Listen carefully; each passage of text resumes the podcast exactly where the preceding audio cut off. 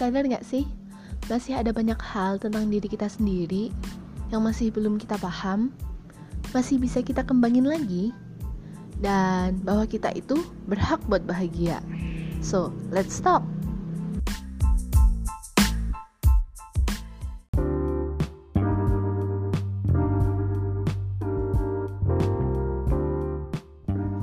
Let's Talk mengundang siapapun kalian untuk berbicara. Semua hal tentang kesadaran kesehatan mental bukanlah sesuatu hal yang tabu untuk dibicarakan. Semua orang berhak untuk mendapatkan akses wawasan isu kesehatan mental. Dan bahwa apabila kalian membuat janji temu dengan konselor adalah suatu tindakan yang tepat.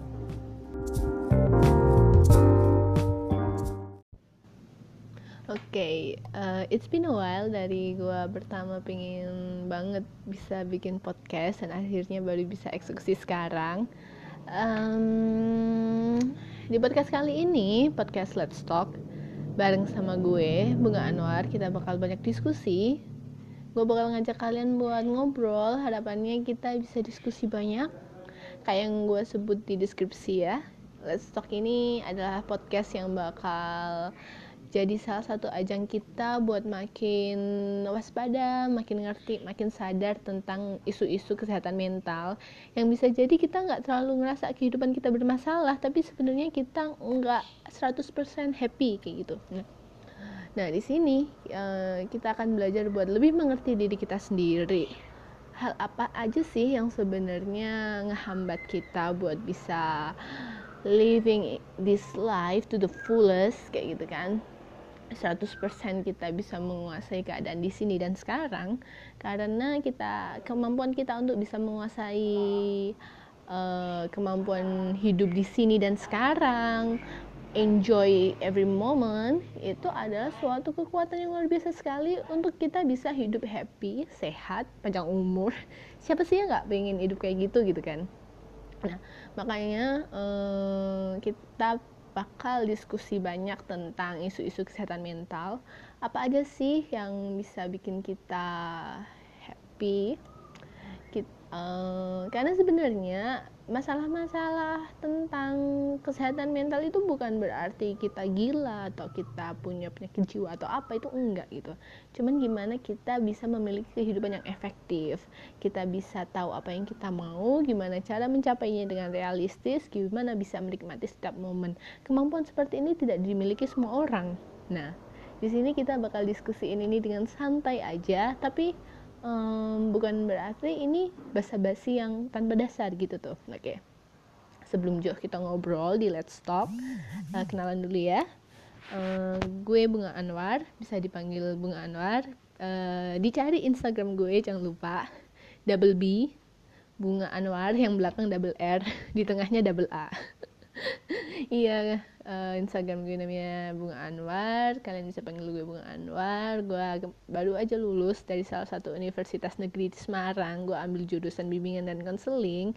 Itulah kenapa gue pengen banget bisa sharing, bisa diskusi sama kalian, bisa kita ngobrolin banyak hal tentang hal-hal yang bisa bikin kita hidup lebih efektif, lebih sehat, mindsetnya, lebih happy, kesehariannya. Itu penting loh, dan tentu kita bisa mengaktualisasikan diri kita, bakat-bakat kita bisa optimal. Siapa sih yang gak mau kayak gitu gitu kan? Kita semua akan mengarah ke arah sana harapannya. Nah, makanya gue berharap banget Let's Talk ini bisa jadi podcast yang bermanfaat buat kalian semua. Oh my god, I'm so excited today. Okay, um, mungkin itu uh, singkat perkenalan dari gue. Dan untuk episode pertama ini, gue bakal bahas tentang uh, mungkin ini isu udah beberapa kali dibahas sama orang-orang sih, Quarterlife Crisis. Uh, tapi tapi uh, yang gue juga paham, gue pikir Quarterlife Crisis ini adalah suatu topik yang sebenarnya sangat luas dan kompleks sekali. Dan ini lagi ngetren banget karena uh, bisa jadi anak-anak yang lahir di tahun sembilan puluhan sampai uh, dua ribu lah, sekitar anak-anak sembilan puluh, sembilan puluh satu, sembilan puluh dua sampai sembilan puluh delapan, sembilan puluh sembilan mulai ngerasain quarter quarterlife crisis ini, dan ini sesuatu yang urgent banget buat dibahas menurut gue, karena selain gue ada di umur itu ya selain gue ada di umur itu adalah uh, anak-anak di umur dua puluhan awal ini ini adalah saat dimana mereka menata funda, fondasi mereka buat hidup ke depannya mau gimana gitu tuh, buat buat mereka tahu arahnya, gimana mereka bisa happy, gimana bisa memperbaiki diri, bisa berkembang, dan itu penting penting kan? Penting dong. Oke, okay, stay tune lah pokoknya di Let's Talk. Quarterlife Quarterlife Crisis itu masuk salah satu isu tentang psikologi perkembangan ya, emerging emerging adulthood development. Uh, yang lucu adalah quarterlife crisis ini itu nyerang anak muda, bukan nyerang sih, terjadi dan ditemukan di kalangan anak muda sekitaran umur dua puluh, dua puluh lima sampai uh, tiga puluhan awal. Yaitu isu-isu fundamental tentang kehidupan yang dia mulai dipertanyakan kayak gitu tuh, mulai dari uh, gejala-gejala gampangnya ya, tentang kuliah dia mungkin belum kelar, udah kudu dapat kerjaan, urusan pasangan juga kagak jelas, terus prinsip hidup mau kemana, prinsip agama mungkin, terus orang tua rewel untuk beberapa hal. Uh, ngelihat kanan kiri temen, karir, rumah, udah mulai berumah tangga, udah ada yang punya anak satu dan lain sebagainya. uh, ini krisis inilah yang akhirnya terjadi di anak-anak, kata orang-orang, di seperempat baya. uh,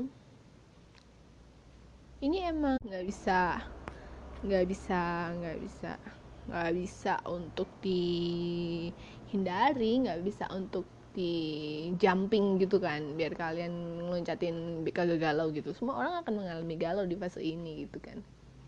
Ehm, gue juga nggak bak- nggak bisa bilang bahwa hmm,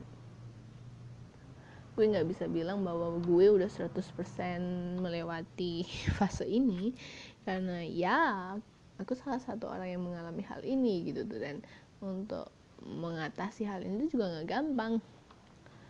Ada banyak proses pencarian, ada banyak proses yang harus dipelajari, dicari tahu yang cocok buat gue itu yang mana dan lain sebagainya. Ehm, sedih emang sih buat ngebandingin sama orang lain yang kelihatannya mereka udah mulai ngerti mereka tuh hidupnya mau gimana sih, mereka udah mulai mapan di beberapa hal, kayak kok gue belum kemana-mana ya. Dan gue sadar sih gue kayak sendirian, tapi itu bukan sesuatu yang bisa dibanggakan, karena kita tetap harus melanjutkan kehidupan. Umur dua puluh dua, dua puluh tiga itu bukan umur yang anak kecil lagi gitu tuh.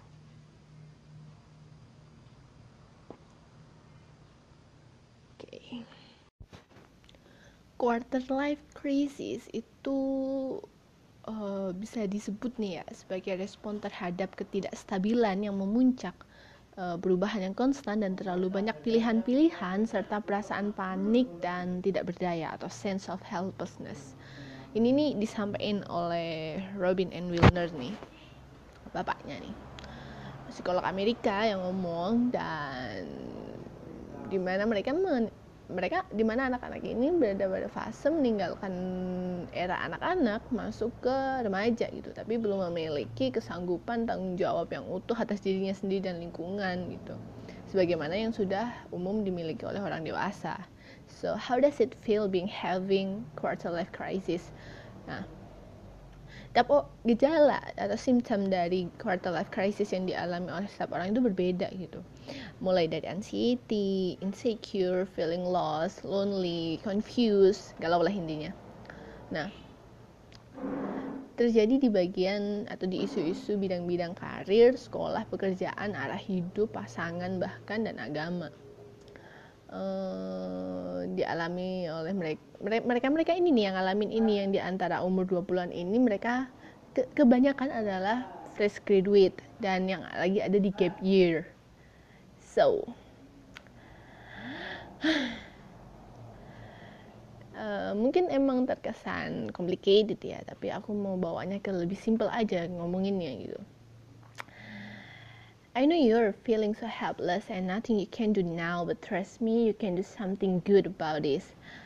I know sometimes we're so overwhelmed, and I do feel the same. We're fighting on our own battles, right? So just don't compare our battle with what they've done. Karena kita nggak bisa bandingin apa yang terjadi di hidup kita sama hidupnya orang lain. Uh, seringkali kita terlalu keras sama diri kita sendiri, memaksakan suatu standar yang melab- melabeli kita. Wah, ini nih targetnya, ini nih targetnya, harusnya kayak gini nih, gue seharusnya udah ada di fase ini nih, kenapa sih gue kagak bisa kayak yang lain? Nah, kayak gitu, pikiran-pikiran kayak gitu tuh yang biasanya bikin uh, kita makin stres ke diri kita sendiri gitu ya. Nah, itulah kenapa akhirnya muncul perasaan-perasaan seperti helplessness, perasaan gagal yang tidak tertolong. Waduh, itu bahaya banget. So just don't kill the beauty of yourself. I see you've got, I see you've got something big in the future. So keep moving forward. Ya, uh, mungkin kalau istilah zaman dulunya itu uh, prasangka baik aja deh, positive thinking aja deh. Tapi mungkin uh, deep inside kita ada ada ada pertentangan gitu. Kita khawatir tentang banyak hal mungkin gitu kan. Yeah, I know it wasn't easy. But at the time, you can make it anyway. Artinya, um, ketika kita berfokus pada hal-hal yang kita berfokus pada hal-hal yang tidak kita miliki gitu, kita akan kehilangan momen, kesempatan untuk menikmati apa-apa yang kita miliki gitu. Padahal fa- di fase seperempat baya ini gitu kan, sebenarnya udah ada beberapa achievement yang kita dapat gitu, cuman karena kita mengejar lagi, lari lagi, target kedepannya kayak gimana dan sebagainya, kadang kita lupa untuk hey, gue udah sampai di sini loh. Hey, lu udah lulus loh, atau hey, seenggaknya kamu udah nyelesain magang di kelas yang kemarin loh gitu. Atau seenggaknya kamu tinggal sedikit lagi loh kuliahnya. Pikiran-pikiran kayak gitu. Uh, dan uh, quotes yang paling gue seneng adalah lu harus bisa mastering atau menguasai pikiran lu, karena pikiran itu adalah ibaratnya roda depan, sedangkan perasaan atau emosi adalah roda belakang. Kalau lu cukup kuat dan bisa menguasai pikiran lu, lu bisa mengontrol dan mengendalikan perasaanmu gitu loh. Itu itu menurut gue keren banget sih. Cuman kita nggak bisa serta-merta ngomongin ini ke orang lain memang ya, karena setiap orang mungkin uh, memiliki persepsi yang beda. Tapi coba dengan lembut kamu bisikkan ke diri kamu sendiri, kamu pahamkan bahwa oh iya ya, perasaan itu adalah efek efek dari apa yang kita rasakan, apa apa yang kita pikirkan, sorry.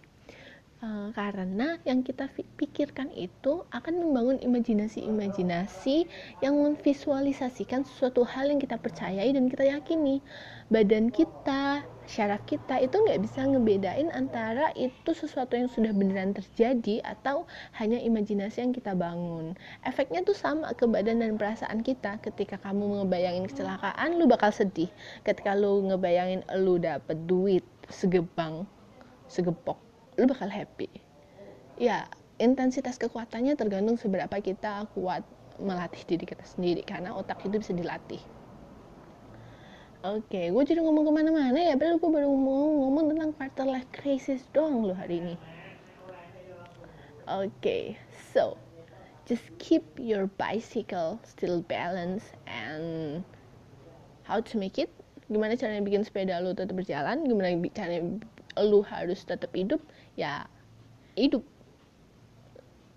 jalani, kayuh sepedanya, kayuh pedalnya biar sepeda lu tetap bisa jalan, balance. Itulah orang ini juga kayak gitu. Kadang kita nggak bisa langsung buka jalan keluarnya sekarang tuh kudu begini, kudu begini, kudu begini gitu. Kadang enggak, kadang adalah yang harus kita lakukan adalah keep moving forward. Kita harus tetap jalan. And by the time, kita akan tahu kunci-kunci buat ngebuka pintu-pintu yang seakan-akan tertutup sekarang. Just do it anyway. Feel down, ngerasa drop, just get back up and ride again. Uh, ingat gak sih, kita dulu pernah belajar jalan juga gitu. Belajar jalan dan kita jatuh, kita nangis, lututnya berdarah gitu. Tapi kita kan gak pernah, gak pernah nyerah gitu. Kita jalan, akhirnya sekarang kita bisa lari, kan? pun gue pikir itu juga salah satu cara kita buat bertahan hidup ngelewatin fase quarter life crisis. Sisanya adalah gimana kita mulai terus mencari value-value yang harus akan kita pegang, prinsip-prinsip hidup yang akan kita pegang, terus kita evaluasi, kita pelajari mana yang sesuai, mana yang bisa diterapkan di bidang-bidang karir, bidang-bidang pasangan, di bidang-bidang pekerjaan. Kadang momentum itu memang se, se, se, se apa ya seunik itu gitu, kita kejar. Kalau emang belum momentumnya ya kakak bakal kebuka aja rezekinya gitu. Kadang kamu butuh lima tahun untuk suatu kerja keras, lembur, belajar untuk ketemu satu momen aja yang mungkin momen itu tuh cuman segelintir seperlima menit mungkin, uh, atau hanya satu sampai dua jam untuk membayar lima tahun kerja kerasnya kamu. Ada loh yang kayak gitu.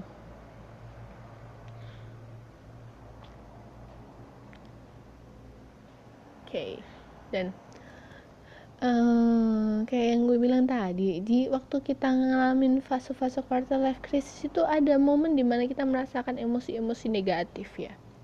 Dan gue cuma mau bilang aja kalau lu semua lagi ngerasain ada emosi negatif di lu, entah lu marah, entah khawatir, takut, dan emosi gitu. Jangan dipendem.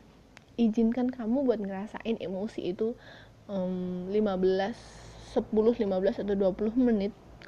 Ya rasain itu aja gitu. Kalau mau marah silahkan marah, kalau mau nangis silahkan nangis. Lu punya waktu dua puluh menit. Nah, setelah itu oke, okay, ambil nafas panjang dalam. Kita bangkit. Oke. Okay. Berkenanlah untuk berjuang dan menjadi lelah, dan kemudian izinkan diri untuk menjeda untuk sebuah istirahat. Kamu manusia, kamu bukan robot. Tapi sebenarnya quarter life crisis itu juga tidak selamanya negatif. Apabila kita dapat memahami dan mengerti apa yang sebenarnya ingin diberitahukan oleh diri kita, sehingga Uh, kita itu paham gitu kalau sebenarnya uh, kecemasan-kecemasan, kekhawatiran kita itu memberikan kita alarm, tanda-tanda kita harus waspada untuk hal-hal yang mungkin akan terjadi di depan, bahwa sebenarnya ada hal-hal negatif yang membahayakan keluarga, uh, masa depan kita, itu yang mengingatkan kita gitu tuh. Jadi kita lebih aktif.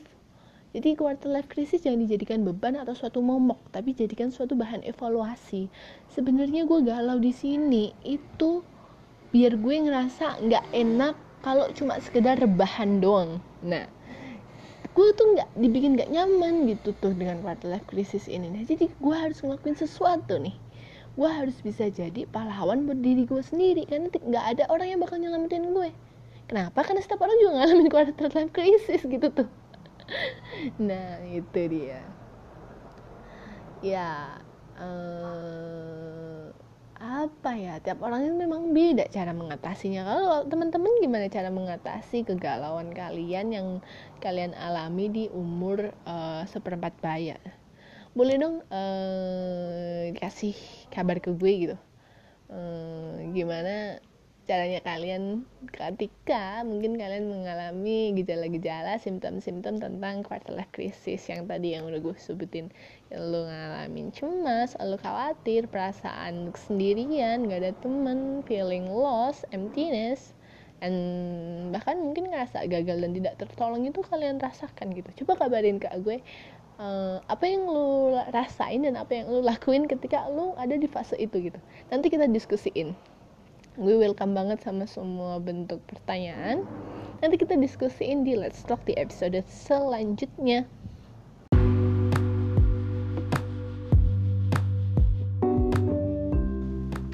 That's all, Let's Talk untuk episode kali ini. Gue welcome banget buat sesi diskusi, sesi tanya jawab, dan sesi sharing. Kalian kalau ada mau curhat, boleh banget. Silahkan drop D M kalian di Instagram, di double B Bunga Anwar, double R. uh, Bunga Anwar akan selalu siap sedia jadi teman kalian, karena konselor itu sahabatnya siapa aja. Thank you udah dengerin hari ini. Sampai ketemu di episode Let's Talk selanjutnya. See ya, have a great day. Love you guys as always.